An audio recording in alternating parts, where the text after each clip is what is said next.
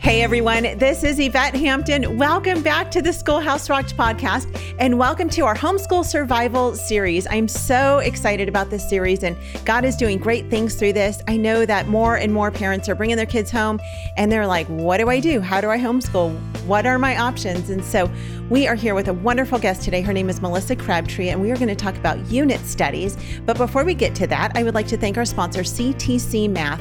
They are a fantastic online math program. If you guys are looking for something to do with your kids for math so that you don't have to teach it yourself, or you can teach it alongside of CTC and, and work through it with them if that um, is something that you enjoy doing or something that your kids need, you can totally do that as well. Uh, but you can try it out for free if you've not yet done so. Go to ctcmath.com. You will not be disappointed.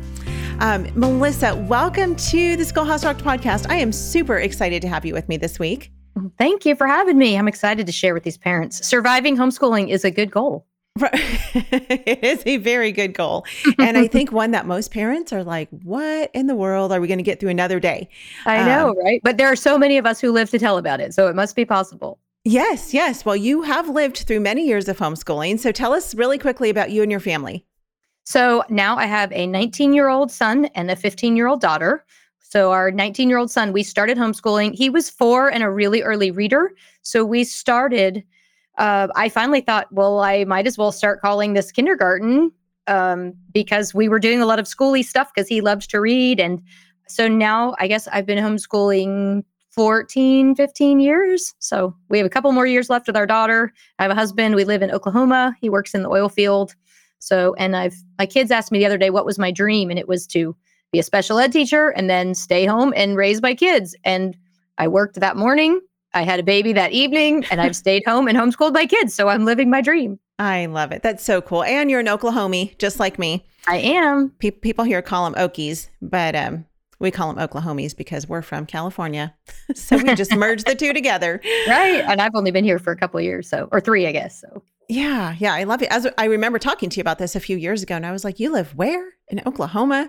And uh, never ever did I think we would end up here either. But the Lord had different plans, and we love it. It's a beautiful place. You know, as we have have just kind of dissected all the different parts of homeschooling and figured out, like, okay, what are all the different ways that we can homeschool our kids?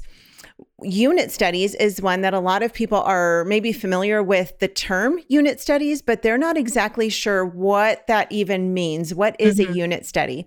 And it's not something I can speak um, authoritatively on because I've never really done a unit study. I mean, we do a lot of reading, but I've never used those specifically to school my girls through a unit study. And so I was talking to Melissa a few weeks ago, and um, she said, Well, we did unit studies. We used five in a row. And I was like, Oh, well, yeah, yes, you're perfect. Let's bring you on the podcast to talk about it. And so I'm so thankful that you are with me this week to discuss all things unit studies when it comes to homeschooling.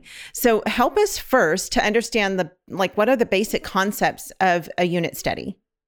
So basically a unit study is when you you your content areas so that would be so your your skills areas would be reading and math generally and mm-hmm. then some people would put handwriting over there. Um, but then your content areas are science social studies or history. Um, your uh, applied language arts can be content area.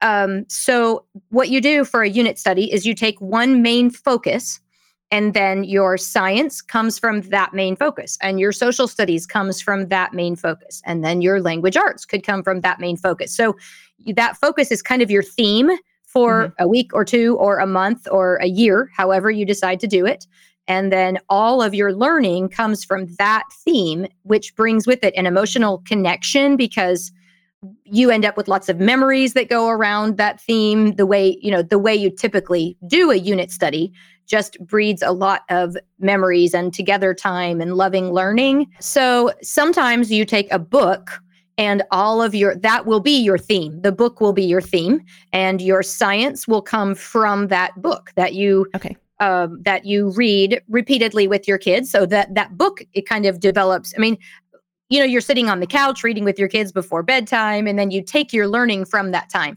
So your science topic would come from something that was in that that children's book or picture book or you could do a chapter book and then your history would be a topic that you have pulled out of that book that you're reading and then your language arts they could be copying a paragraph from the book and that would be your language arts or writing a paper about one of the science topics you're learning uh, or you could pull it from say you wanted to do a unit study on horses.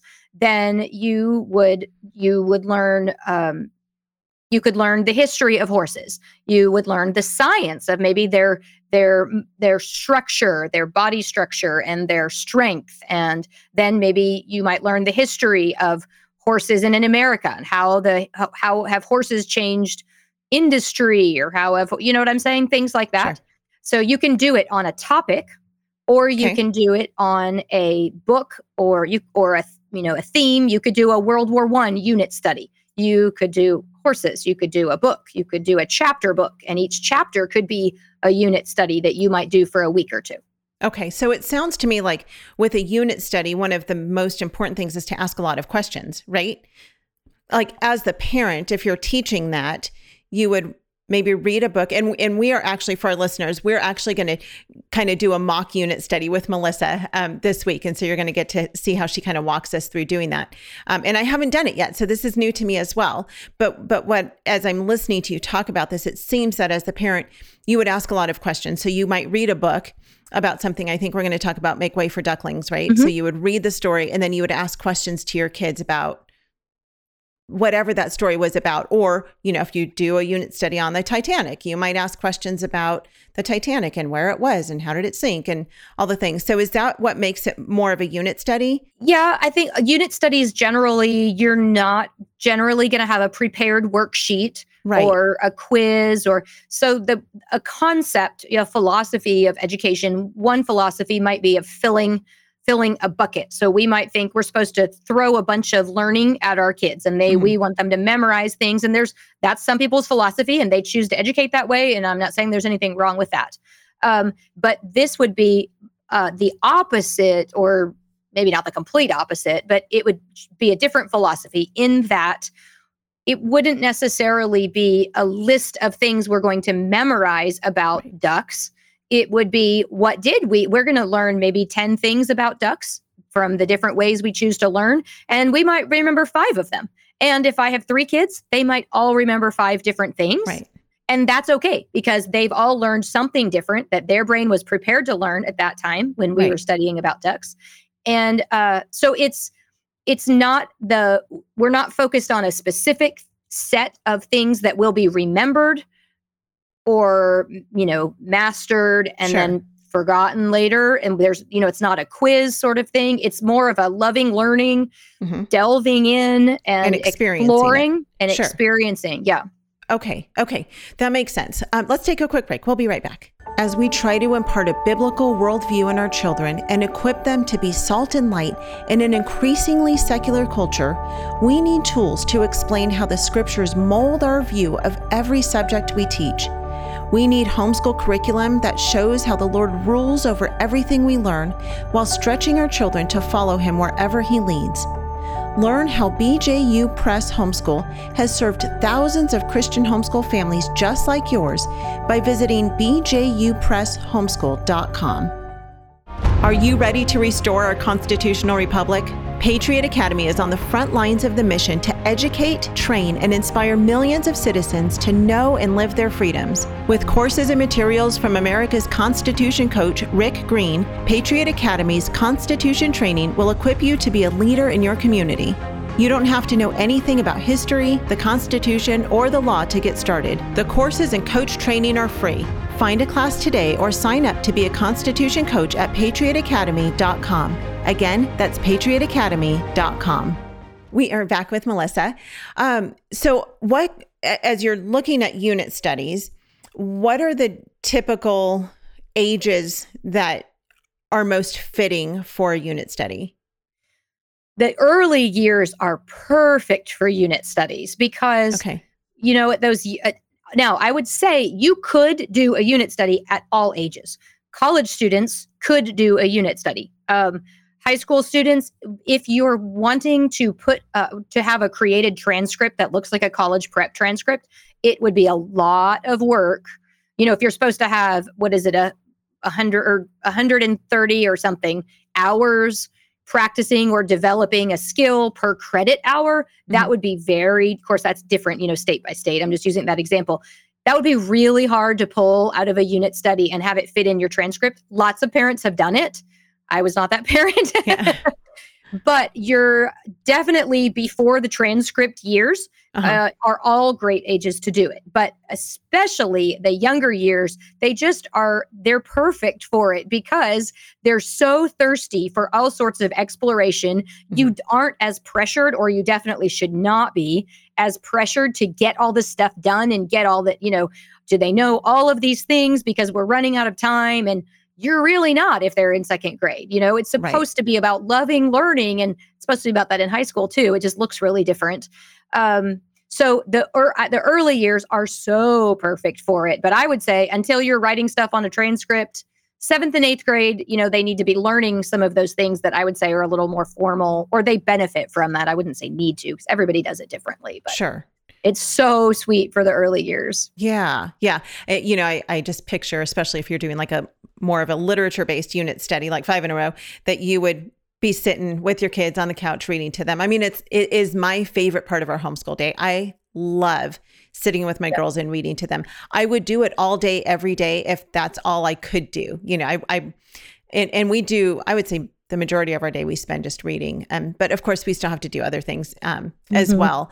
But I love that because I love the the relationship that it builds with my girls, um, and just that we get to experience something together. You know, there are Mhm. so many times where we talk about, you know, whatever, you know, Little House on the Prairie. Um, you know, we'll talk about something that happened through that series and we can all relate to it because we've all read it. Um, and so I love that. So, okay, so it's mostly geared towards or best for the younger years, though it can be used for the later years. What um, what kinds of kids, what types of kids are unit studies best for? I would say it's they're I would say they're best for all kids Okay. uh, because you can take your unit study and you shape it for that child. And you might have four different learning styles in four different children, and um, or ten different learning styles in four different children, and you can shape it for each child. I think it is perfect for children with special needs. Um, it you can make all of your activities.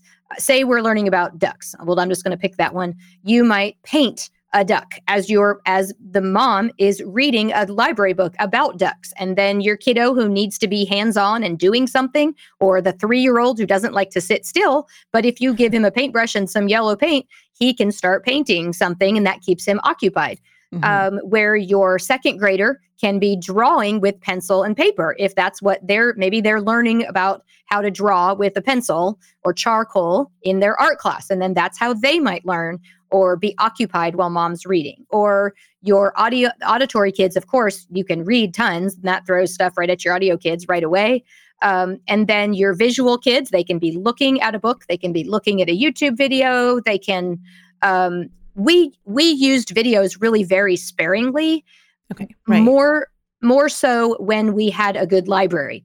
When we moved to a small town that really didn't have a great library we did use more youtube videos and i we didn't enjoy that nearly as much. Mhm. but that kiddo was actually one who learned better with all of the stimulation of a video.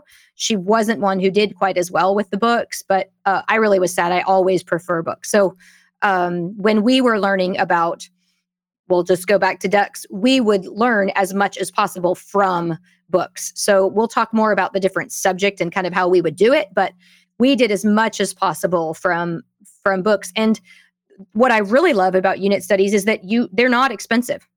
You can pick any topic and Right. go to your library or search uh, encyclopedia britannica online. You know you can get a $30 annual subscription and and then you can search you know the encyclopedia within a protected area learn about all sorts of concepts without having to buy anything. You know if you have a library card most states if you have a tiny town you can go to a larger library. They'll all usually do interlibrary loan. Right. so many libraries now let you get a book with hoopla or you know some Mhm. of those.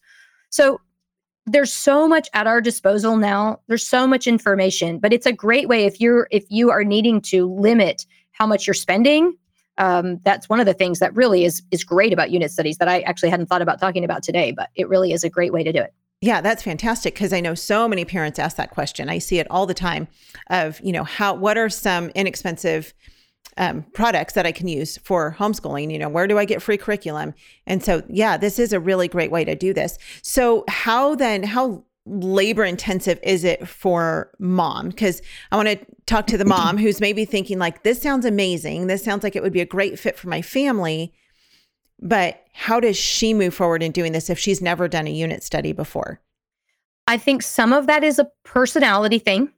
Um, I was very happy to not have a lot to show for our unit study. Some moms really feel like they need to have a lot of proof that they learned uh-huh. something. And it's going to be more labor intensive for that mom.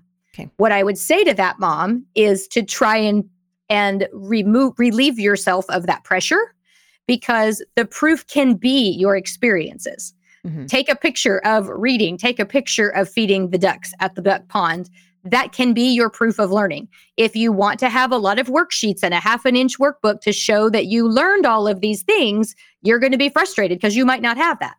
Now, that said, uh, also, some of the moms who want to have a lot of that proof will go on Pinterest and they will look for, they'll find uh, 14 activities on bears and hibernating. And then they will think they're supposed to do 14 activities on hibernating to show that they did enough.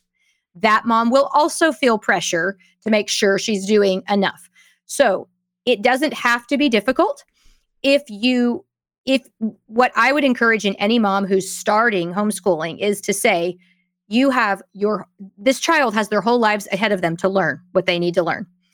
God didn't create the scope and sequence or our state standards. Yeah. God didn't write about any of those things in the Bible. Right. So we need to free ourselves from those things. We, as the homeschooling parent, get to decide what is our child going to learn. Now, they obviously, every state is different. Some states, we happen to live in one that we are truly free to do whatever we want to in homeschooling. Not all are like that. Right. But um, so I would just want to encourage the mom you want to love learning with your kid, especially in those younger years. And one thing that I think is important to say to that mom who may have grandma who is questioning, you know, what year did World War II happen or who was the 14th president? Well, first of all, I want to say back to that grandma, you tell me who's the 14th president and you tell me 17 and 21 and 27. Do you know them all? Probably not. So First of all, I would say relieve yourself of that pressure. The Lord has given you the opportunity and the challenge to homeschool. So mm-hmm. you get to decide what your child is going to learn. And then I would say, whatever they, in relieving yourself of that pressure, all students, all adults, we all have gaps. Yeah. None of us know everything. And students who move all over the country, they definitely have gaps because I mean, I hit mythology so many times, but I managed to get all the way through my public school years without, I never learned about the Vietnam War. Hmm. But I learned mythology constantly. I thought, oh, again? Because it just happened to be those years and all those different, my dad was in the military. So we had lots of different school systems, but we all have gaps. Some people, we might even have all of this information, every single scope and sequence and state standard. We might all be presented with all that information, but we're not going to remember it all because right. we remember what is of interest to us right. or what a teacher chose to present in an interesting manner. So it is okay if your kid doesn't remember everything that your neighbor remembers or that the fourth grader across the street at a private school remembers. So I would say go into it knowing that they are learning it's not a matter of checking things off a list. It's mm-hmm. about learning to love learning, love exploring. So, all of that said, how labor intensive is it? It's as labor intensive as you choose to make it. Okay. The way I did it is on a Sunday afternoon, I would pick the next three or four weeks. And remember, I had a good, I did have a good library system, but even when I didn't, I didn't actually make it any harder on myself. Um, also, I'm a public school teacher. I have a K 12 teaching degree in special ed, and I didn't have any trouble relieving myself of the pressure yeah, um, for performance. Um, so, what I would do is I would write down my thing, my list of things that we wanted to learn. I would go to the library or to YouTube and I would find the things that covered the topics that we wanted. And then I would write them down or just put check marks, you know, on my list. This is what I wanted to learn. And then on Monday, I would sit there and go, okay, I only have an hour today because we have to go to a doctor's appointment. So we're going to do those things that are a little bit quicker.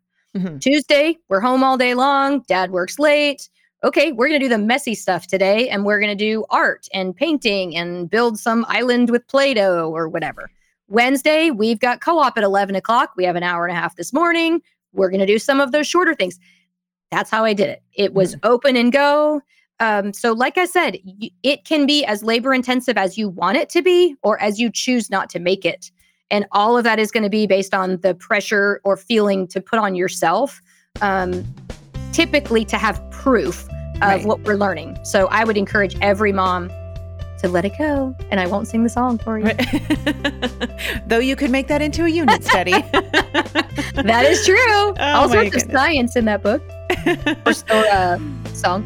Yeah. Oh, that's fantastic. Okay. We are out of time, but we're going to come back on Wednesday. We're going to continue talking about unit studies. And then Melissa is going to walk us through an actual unit study, which I think will be really helpful for those of you who are trying to figure out, like, what does this actually look like practically? So thank you guys for listening. If you've not yet left a review for the podcast, please do so. We continue to get great reviews, and it's such a blessing to us. It really helps us to get the word out about the podcast and helps people to find us so that we can encourage encourage them just like we are encouraging you. Thank you guys for being with us today. Have a great afternoon, and we'll see you back here on Wednesday. Bye.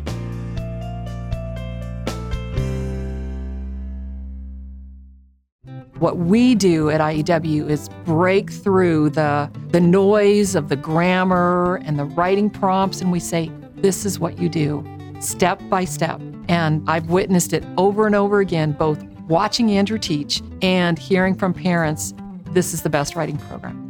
We've made it so easy and made it really affordable. So any mom can teach writing to their children using our course, and we guarantee it.